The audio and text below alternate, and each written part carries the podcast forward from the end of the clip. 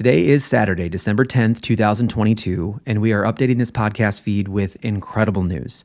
In the past two hours, Jackie Cary, the subject of our December 5th and November 21st episodes, has been found alive and healthy near Los Angeles. This is obviously a stunningly positive development. We hope to have more information for you in upcoming episodes. Right now, out of respect for Jackie and her privacy, we will be deleting from the podcast feed the episodes regarding Jackie's disappearance.